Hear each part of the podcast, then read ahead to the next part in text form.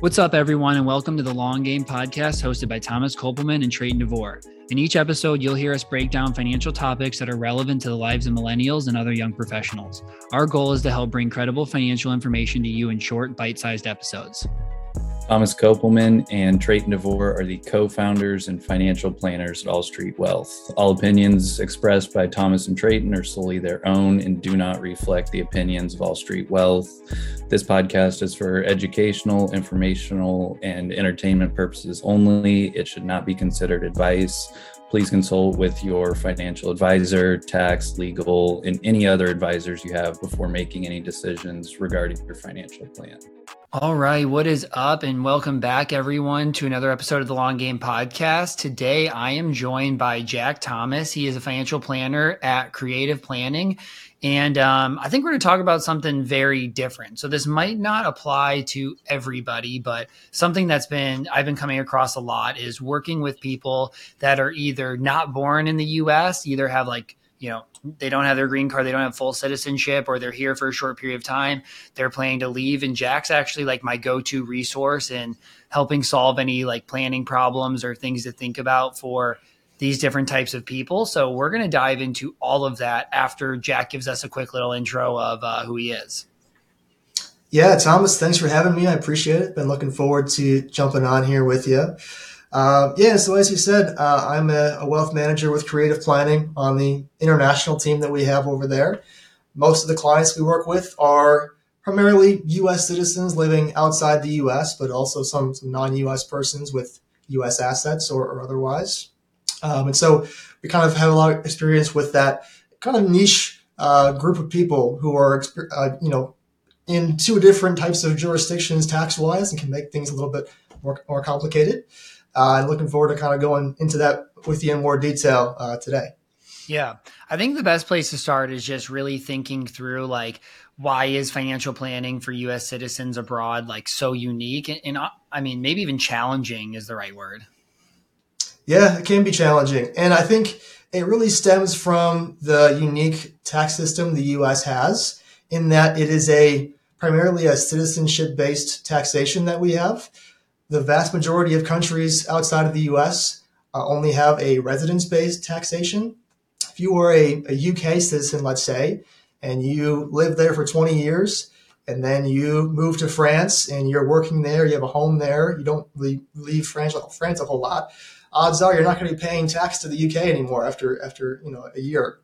Uh, and so that's different from the U.S., where no matter you know where you live or how long you've been outside the U.S., if you maintain that citizenship or U.S. green card, you still have to pay uh, uh, you know taxes on your worldwide income to the U.S. But then also in your home country, you might have a, a whole second set of tax rules to be considering at the same time. So we have to be able to try to figure out number one, how do we reduce the potential for double taxation on your income, and then secondly looking through both tax lenses to figure out how can we then minimize or reduce your taxes between those two different uh, sets of rules. Yeah. The US always has to get their tax dollars, right? Absolutely. They're probably one of the most strict countries across the world at finding their tax dollars. Uh, and that's also shown through, you know, in 2010, they passed FATCA, the Foreign Account Tax Compliant Act.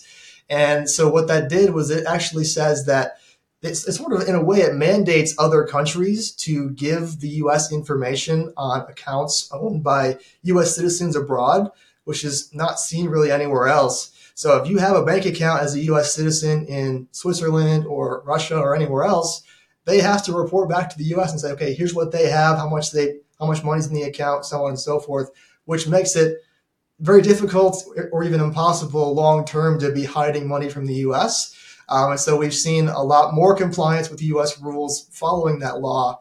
Uh, you really have to make sure that, you know, when you're a U.S. citizen, even if you're outside the, the U.S. for a long time, continue to report, uh, you know, your taxes each year and also declare all of your foreign bank accounts, you know, for that reason. Mm, okay. That makes sense. I think like besides the challenges that, you know, everybody faces that have these issues depending on the country, the treaty, like if they're going to leave or, you know, if they have their green card, they're going to stay here forever. Um, I think really the hard part is on all the visas, right? Like the the process of getting this or working to get your green card is I mean, for some, a nightmare, right? Like, I'm pretty sure. What's the timeline to getting a green card right now? It's definitely it's well over a decade, right? Yeah, I mean, I think it can depend person to person. If you are married to a U.S. citizen already, uh, if you have certain types of uh, work that you're doing, it can vary. And we don't deal as much with the with the immigration process on our team, but yeah, you, you can be looking at ten years or more to get a green card. yeah, the, the other thing that I've been coming across too is, I mean, there's a huge difference between like, hey, I can stay in the US because it's tied to my job, or like, obviously, I am a full time resident. Like, I, I have a, a, person I'm working with right now, and his wife, you know, full full citizen here, everything's good. She can work and do whatever she wants.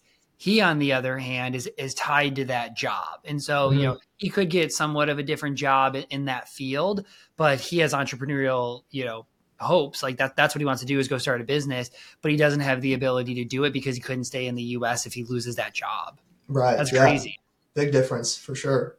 Um, okay well let's walk through some of like you know the foundations of cross-border financial planning. Um, and maybe the best place to start is on income tax treaties? Yeah i mean when we're starting to look at somebody's kind of cross-border financial plan and sorting out you know what makes the most sense for them. There's kind of a few places you go to figure out what are the actual rules that they're exposed to and how does that kind of uh, take place uh, for them. A few different documents uh, that are important. The U.S. has developed these different agreements or treaties with most countries out there. Certainly, most developed countries they have treaties with. First one you mentioned there is the Income Tax Treaty, which really just sort of identifies which country between the U.S. and that other treaty, you know, has the right to tax certain sorts of income? Is there any allowances or special exclusions that apply based on this specific treaty between countries? And that can really give you kind of a starting point to figure out if certain types of accounts make sense for an individual, if certain income types might be taxed by one country or the other or, or not. Um, that's kind of the first one you use. There, but there's two other agreements as well that are separate. You have the estate tax treaties. There are fewer of those present, but those are sort of similar income, but are more around, as you might expect, state taxes or, or inheritance taxes. Um, the U.S. has an estate tax regime, right, where we're looking at the estate of a deceased individual being taxed and then being distributed to the heirs. Most countries have inheritance taxes, where it's actually the inheritor who pays the tax so there can be issues with uh, that misalignment. So that treaty helps to kind of alleviate that in, in some countries. And then lastly is totalization agreements, which is mostly trying to um, settle the different like state or, or, national pension systems that we have. So with, in the U.S., it's Social Security. Other countries, it might be like the, the national pension system, and just trying to rectify if, if one person is working in multiple countries, trying to give them a proper retirement benefit based on their contributions to different systems. Okay. Well, maybe it would be helpful and interesting to some people is maybe let's walk through like a couple of the countries that we have treaties with that are, are I would say are like favorable and mm-hmm. what that actually looks like and how it works in, you know, real practice. Mm-hmm. Yeah. Great, great one. So, you know, if we're looking at a specific example with income tax treaties, let's say, how that might work is, uh, I think a good country for this would be like with France. So the U.S. and France have an income tax treaty, and like I said, it kind of describes which country has the rights to tax different incomes, if there's different allowances or exclusions. France is a little bit unique because they have a few allowances that are are not so common. Um, generally, in these income tax treaties, regardless of what the treaty says, in each treaty there's something called a, a savings clause at the bottom which just kind of says that the US can tax their citizens' income regardless of what's being said in the treaty. But within this, the US France treaty, there's some, some helpful uh, points from the French side of things mostly. Um, so if you're a US citizen and you move to France, um, two main ones come to mind that are helpful that you might identify through reading the treaty. Uh, firstly, um, for any US sourced income that you're bringing into France, you can actually um, be able to avoid French taxation on that income. Uh, this is rare and really unique to France, but they will essentially allow you to only pay U.S. tax on your U.S. sourced income. That can be, you know, IRA distributions, Um, that can also be, you know, if you're if you're getting income from um, like a portfolio like dividends and income from U.S. source investments. So that's one thing where you wouldn't know that unless you're reading through the treaty, and that can give you a lot of different planning opportunities uh, to really reduce your French tax exposure because their rates are much higher as well. You got to remember, remember most Western European countries much higher tax rates. So any way you can find to reduce taxes on that side is, is a huge uh, you know uh, deal. So we can have some strategies to come into play based on that tax treaty. So for example, you know if you want to retire to France, you might want to have your IRAs build up a little bit more and be able to use those. So because they're only U.S. taxable, uh, and then you might want to have uh, your all of your U.S. based investments, whether it's U.S. companies or U.S. based ETFs, all based in your taxable account, and then have your other international funds or whatever else it might be in your IRA where it's not taxable. So there's ways to kind of position it to take advantage of that treaty statement um, and be able to really maximize it. Yeah, I think this is really important because what you're talking about is for people like the, the benefit of the treaty for people who are US citizens and then are going to probably go over to France. But I think what would also be interesting is like for France, people who live here, right? And I don't know France specific, I've never worked with anybody, but my guess because there's favorable tax treatments would be that like you you live in the US, you pay US tax, and then that helps offset. You're not going to be double taxed back in France. Right. Yeah. Well, the, the main point of the income tax treaties across the board is to reduce the potential for double taxation. That's really the, the first purpose of it um, across all of them. So that, that helps a lot to ensure that you're not paying income tax twice on different income sources. Um, and then, you know, aside from that is sort of the special things around different accounts or allowances. Um, okay. So France is a good example, but you know other income tax treaties are, are, out there too that can have different allowances. I would say France is the one that has the most unique kind of special privileges, though. So let's say that you are from India, you live in the U.S., you work in the U.S. How does like income tax work there? Yeah, yeah. So I mean, each country can be quite different. Um, although I would say with a lot of developed countries, and I'll even start to include India there, even though a lot of people will define them as emerging emerging markets still. But um, you know, for most of them, once you have lived there for at least say six months or so, um, you often will become taxable on your worldwide income in that new country. So India, let's say there, um, and so typically it's, it's sort of like you would expect in the US. You have to report all of your worldwide income uh, to this new country. Let's say it's India in this case. Um, so usually well, most of our clients you're from India, but you live in the U.S. and work in the U.S. Oh, so you're saying kind of the opposite. So you're yeah, like a non-U.S. citizen. Yeah, that's okay. What, that's what I see more now. Is there's a lot hmm. of people who are in the U.S. working in the U.S. from different countries. I actually, yeah. I mean, I'm sure you work with a good amount of people that are like, "Hey, I, I live here and I'm going to go move overseas." But for me, I actually see the opposite way more common. Yeah, no, there, there's definitely a, a solid segment of the population that is moving to the U.S., whether they're working in tech or otherwise. That's pretty yeah, popular. Exactly. We see people doing that, um, and so yeah. So once they move to the U.S., uh, um, they become taxable on their worldwide income and assets too, which you know can be problematic in some cases because if you have different investments outside the U.S., they don't always align with IRS rules. Um, so you have to be very aware of what the U.S. rules are before you become either a green card holder or become a resident long term there in the U.S. Uh, and then also if you're building up, you know, U.S. retirement accounts while you're here, or having options or other things you're building up from your company, um, you have to be able to plan properly for if you leave the U.S. again, kind of figure out how to properly, you know, manage those from a, a planning perspective. Yeah, but would you say in general? more more countries than not if you are working in the US you're basically paying US taxes and that's most of what your tax picture is especially on earned income yeah well in your example there if you're moving to the US in most cases other countries aren't going to have any taxation over you because they're residence based so you're only considering US based taxation and then you know once you uh, leave the U.S. if you don't pick up citizenship or a green card. Uh, for the most part, you can leave U.S. taxation behind, except for on U.S. retirement accounts or other assets located in the U.S.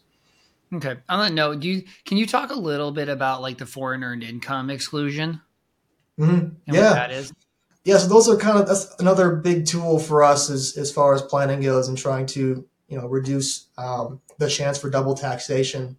So even in the case where you don't have a tax treaty between your your new country and the U.S., you can always use the foreign earned income exclusion uh, or foreign tax credits um, on your U.S. tax return.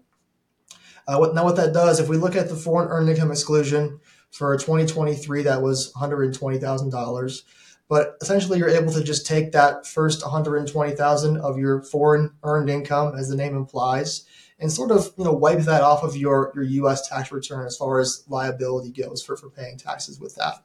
Um, so if you're someone, if you're a U.S. citizen, you've you know moved to the UK, you earn $110,000 there from you know, working in the UK for a company there. Uh, when you come and do your U.S. tax return, you can use this foreign income exclusion, wipe the full 110 away, and it makes your reporting process much simpler, firstly, but also you avoid any additional potential for double taxation if the treaty did not somehow already cover that. Uh, so it's a great tool to have in your back pocket. Even if you earn more than 120,000, though, you still have foreign tax credits to fall back on, um, and you might be familiar with that if you you know owned investments in certain countries like Switzerland where they're already withholding taxes. You pay some small kind of foreign tax to them, and you're going through and doing your U.S. tax flying. You have a, a few dollars of withholding there.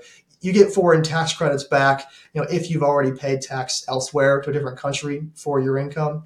Um, so you're able to use that in conjunction with the foreign earned income exclusion, uh, or by itself if it works better for your your own tax situation. Okay, that makes sense. Definitely something that people want to be to know about or be aware of. When I mean, way I, way too many people I think self file their taxes.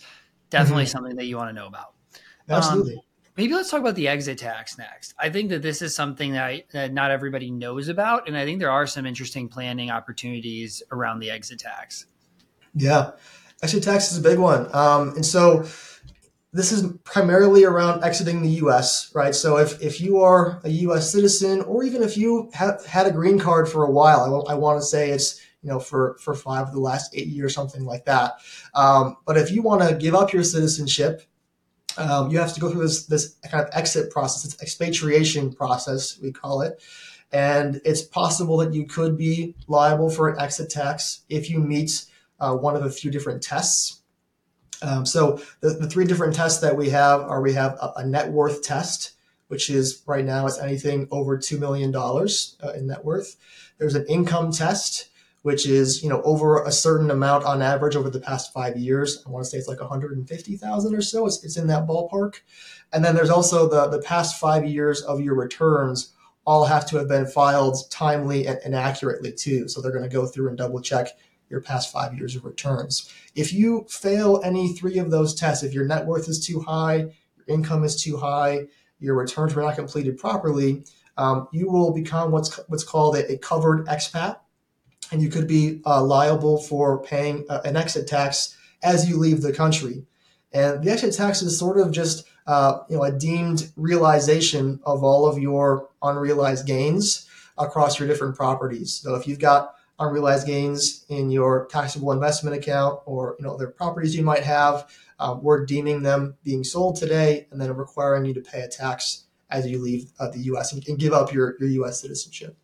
Yeah, and it's something that I have been seeing is they we have these really intelligent people. They've made a bunch of money at a tech company. They've had a lot of equity compensation, and you know maybe they haven't sold any of it. And let's say they have four or five million dollars with a million dollar cost basis well, sounds like you might as well sell and diversify because you've been waiting to diversify on like because you didn't really want to pay tax. And at the end of the day, the exit tax says, "Hey, you're paying whether you sell this or not." Mm-hmm. So it does create some interesting opportunities and think about. And it is crazy that they do it on the unrealized um, capital gains, but I get it. They want the tax revenue before you leave. But I think the other thing here is this means they're giving up citizenship, which is kind of crazy to think about because I, I, think a lot of people don't want to because you don't know if you're going to want to come back. Like, I mean, yes, you're going to go somewhere else. Maybe it'll be great. Maybe it won't.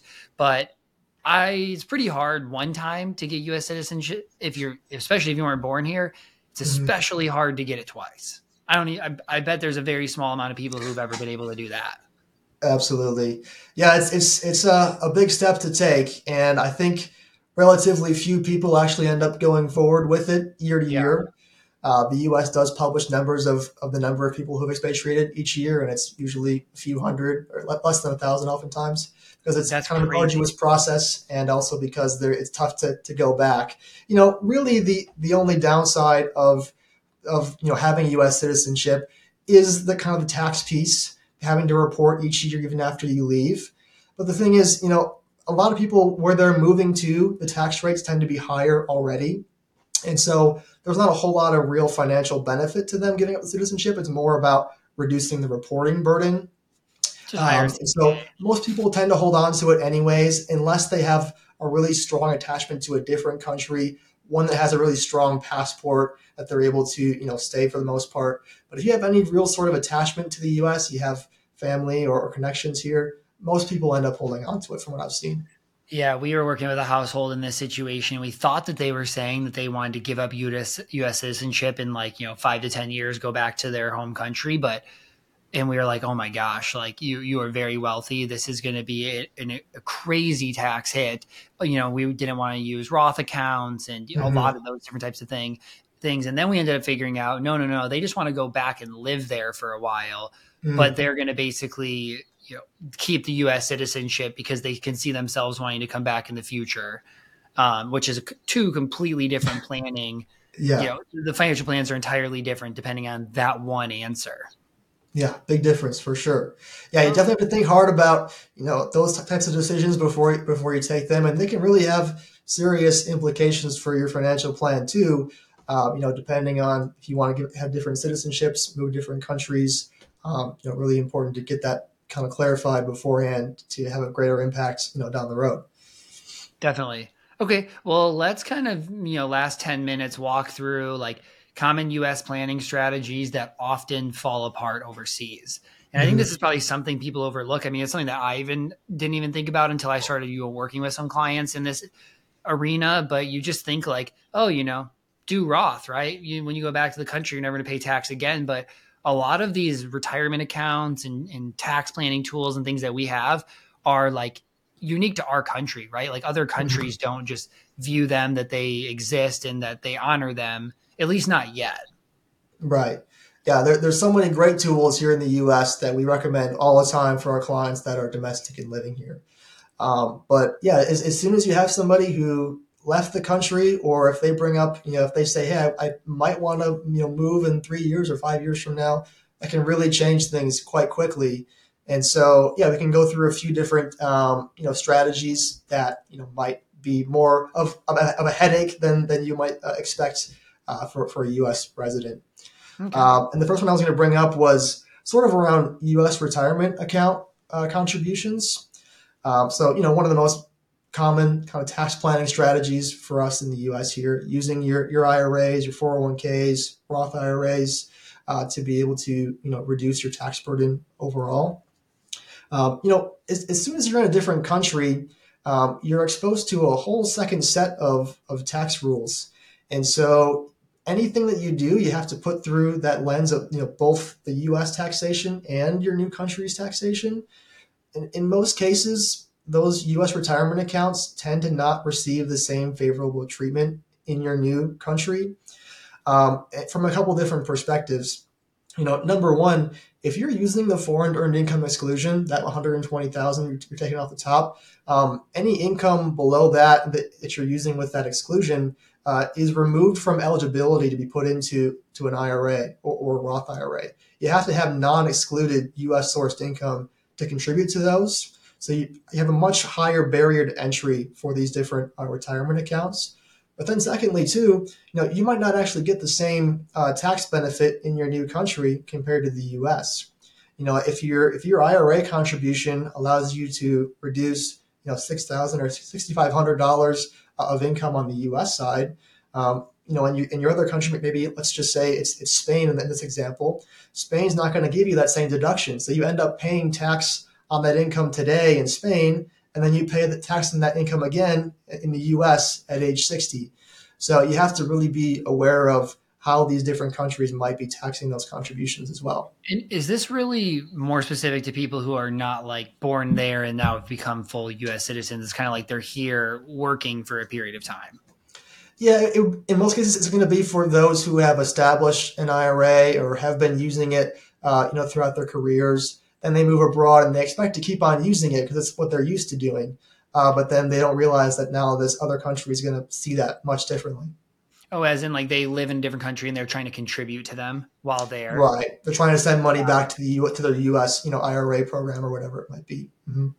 Gotcha. That makes sense. What about for people who are living here now?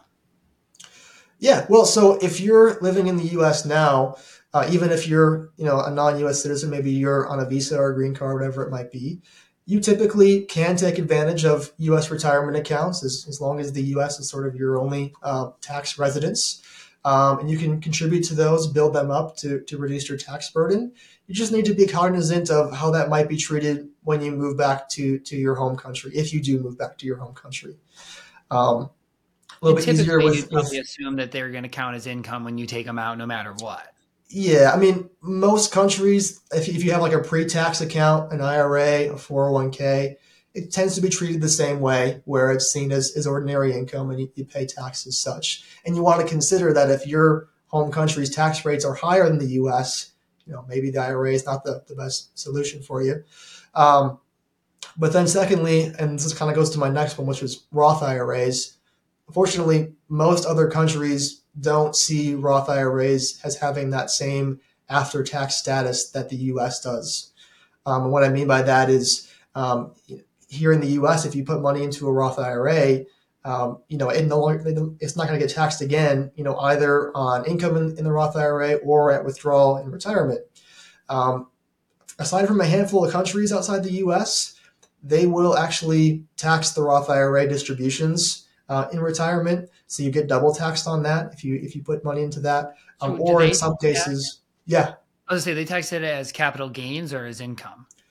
It can depend on the country. Um, some countries will actually just see it as like a pension and tax it as ordinary income, which is sort of the worst uh, outcome. But I, I, have seen some that will do more like capital gains uh, year to year. So in general, for most of the people that are here and going back somewhere else, Roth is not really a account you want to use because it's either you might as well use an IRA and get the deduction versus the Roth side if you can, or or traditional 401k, or just use a taxable account because if it's going to have capital gains on the other side too, why not use one that has liquidity the whole time? Yeah. Yeah. Well, the only time when a Roth IRA could make sense if you're, you know, leaving back to your own country, um, if you have a country where there, there is no income tax, you know, that, that could make sense. Um, or if uh, there's, a handful that do approve the, the Roth IRA. Off the top of my head, it's, it's, it's the UK. You can do it in France, Canada. Uh, I think Belgium as well, you could do it in. But aside from that, it's sort of like the no tax, or if you have some very low tax countries where it's not going to be too big of a burden to have a slight tax in the Roth IRA. Okay. Um, any other types of accounts or things that you think we should talk about? Yeah, I mean, I would just say in general, any any U.S. based account where you get tax uh, preferences, consider your, your other country oftentimes you're not going to get the same benefit, uh, you know, in, in, that country that you do in the U.S. Okay, so that's 529s and yeah, 529 HSAs, things of that nature. Yeah. Okay, and then what about? I remember you noting something about tax loss harvesting. Mm-hmm. Uh, you know, why why is that something that they should really think about? Yeah. Well, another you know common strategy in the U.S. here, if we're trying to manage your portfolio and perhaps you have some losses in the portfolio. It can make sense to you know, purposely capture those and use them to reduce taxable income or reduce gains in the future. Um, it's a pretty standard uh, operating procedure uh, here in the U.S. Um, but a couple things to consider if you are perhaps in another country, if you're a U.S. citizen living abroad and you've got your portfolio back in the U.S., you're trying to manage that appropriately. Um, you know, the first thing to th- consider is that usually in your other country, they're not going to be taxing you in terms of US dollars. They're taxing you in terms of pounds or euros or francs or whatever it might be.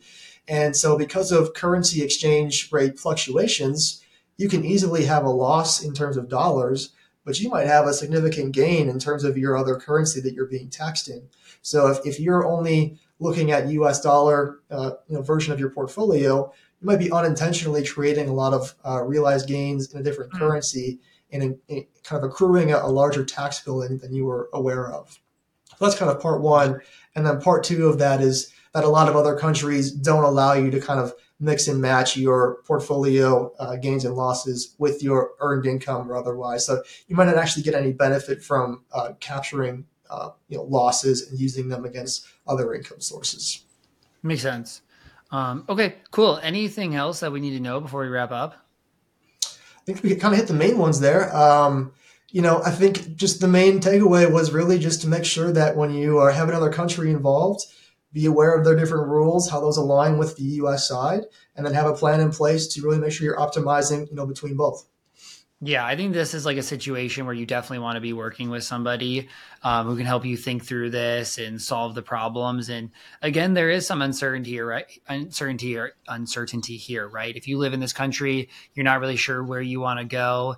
I mean, you probably want to take the most conservative approach and not really mm-hmm. be using those accounts. I think there's certain ones like you know a 401k, right? Like you know, you probably still want to take the match, even depending on how that's going to be taxed later on, because it, you know, potentially that could be doubling your investment. There's mm-hmm. other things like Roths where, hey, if you're going to be leaving the US, most other countries don't view this in the right way, where you might just want to fall back to the taxable account.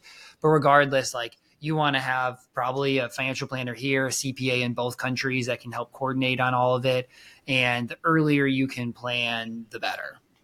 Absolutely. Yeah. The earlier the better. Usually I would say before you move to a different country, at least, you know, six months to a year out, have to get, get some planning in place where you can begin to kind of uh, allocate things properly, get a, you know, a strategy in place to properly manage that. Um, and I'll, I'll say typically too, if you are a U.S. citizen moving abroad, in most cases, you're going to end up keeping your portfolio on the U.S. side. Um, there are more traps uh, outside of the U.S. as far as investments go. You, you want to avoid investing in any kind of you know foreign investment funds, which can be deemed as you know PFICs and have different tax issues. So really make sure that there's a lot of red flags out there that are not really visible until you cross those lines. So just make sure that you are you know working with somebody who knows about those things or really are researching before kind of opening any new accounts or doing new different uh, contributions too. Definitely, definitely. All right, Jack. Well, really appreciate you coming on, man. Um, let everybody know if best places to follow you or reach out to you if they're looking for a plan or to help on this type of stuff. Yeah, I'd be happy to help. Um, you know, I am on LinkedIn. It's Jack Thomas with Creative Planning. Uh, I'm also on X at Jack Thomas CFP. Um, or our uh, website is creativeplanning.com slash international. We have a bunch of different uh, articles there to read. Okay, perfect. Well, appreciate the time, man. Everybody, thank you for listening. Um, this is one of our last episodes of the year, and then we have an interesting change coming in January that I think you all will like. Um, so remember, please rate, subscribe, and we will see you back next week.